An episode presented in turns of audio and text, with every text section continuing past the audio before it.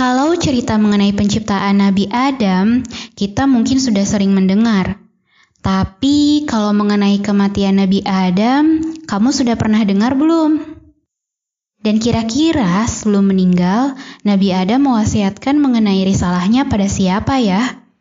Hmm, daripada penasaran, yuk langsung saja kita simak ceritanya.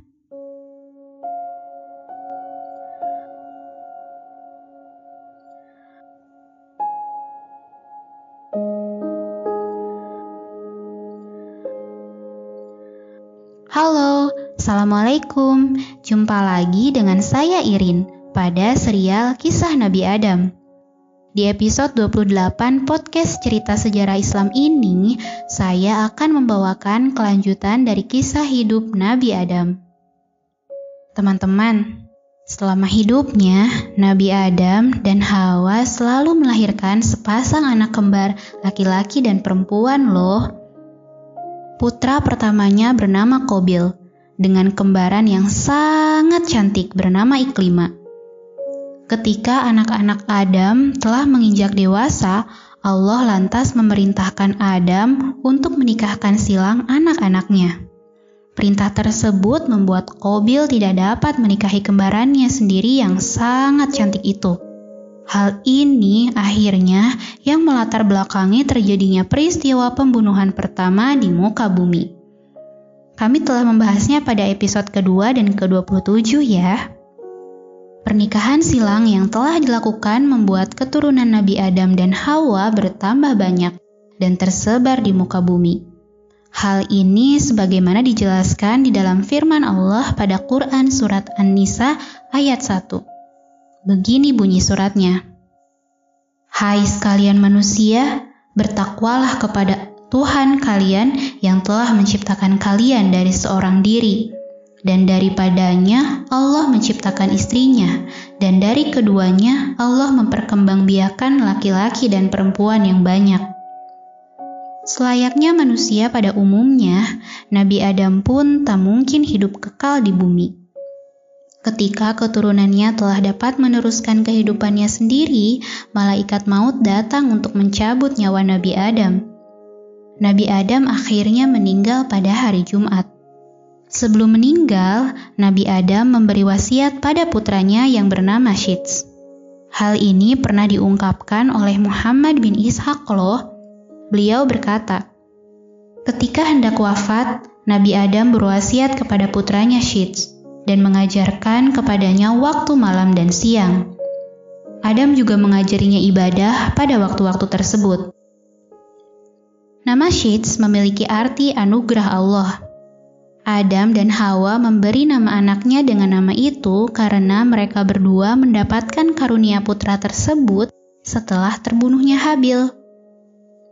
Abu Zar meriwayatkan sebuah hadisnya yang berasal dari Rasulullah Shallallahu Alaihi Wasallam Beliau bersabda, Sesungguhnya Allah menurunkan 104 suhuf atau lembaran, sebanyak 50 suhuf diturunkan kepada Shits. Bisa dibilang, Shits ini merupakan salah satu penerus dari risalah Nabi Adam. Dari Shits inilah akan lahir Nabi Idris, Nabi Nuh, dan nabi-nabi lainnya. Teman-teman, rincian mengenai peristiwa menjelang wafatnya Nabi Adam pernah diceritakan oleh Syekh yang berasal dari Madinah loh. Syekh itu bernama Ubay bin Ka'ab. Diceritakan menjelang wafatnya, Adam berkata kepada anak-anaknya, Wahai anak-anakku, aku menginginkan buah-buahan dari surga. Anak-anak Adam pun segera mencari buah-buahan itu untuk ayah mereka mereka membawa kapak, pedang, dan golok. Di tengah perjalanan, malaikat menemui mereka dengan membawa balsam dan kain kafan. Para malaikat lantas berkata, "Wahai anak-anak Adam, apa yang kalian inginkan dan apa yang kalian cari?" Mereka menjawab, "Ayah kami sedang sakit, dan beliau menginginkan buah-buahan dari surga." Para malaikat berkata, "Kalian pulang lagi saja, sesungguhnya ayah kalian telah mendapatkannya." Setelah itu, para malaikat datang menemui Nabi Adam dan mencabut nyawa Nabi Adam. Selanjutnya, malaikat lalu memandikan, mengafani, dan mengolesi tubuh Nabi Adam dengan wewangian. Mereka mengubur jenazah beliau ke dalam liang kubur yang telah dipersiapkan.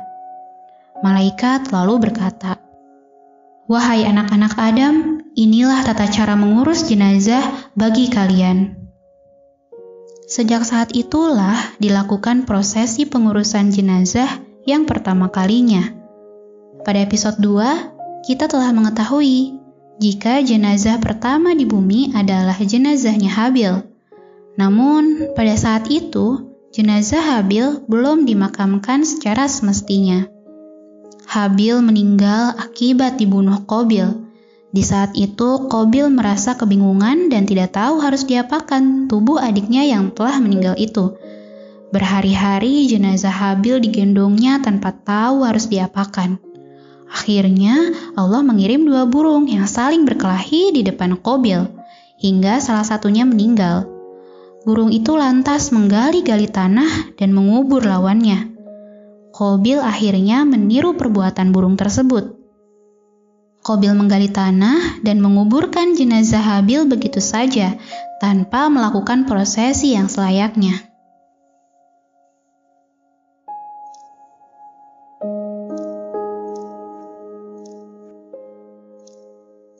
Teman-teman, dari cerita tadi kita telah mengetahui cerita mengenai kematian Nabi Adam dan wasiatnya pada Syeds. Cerita Nabi Adam belum berakhir di sini ya. Simak kelanjutan ceritanya pada podcast Cerita Sejarah Islam. Sekian dan sampai jumpa lagi. Wassalamualaikum warahmatullahi wabarakatuh.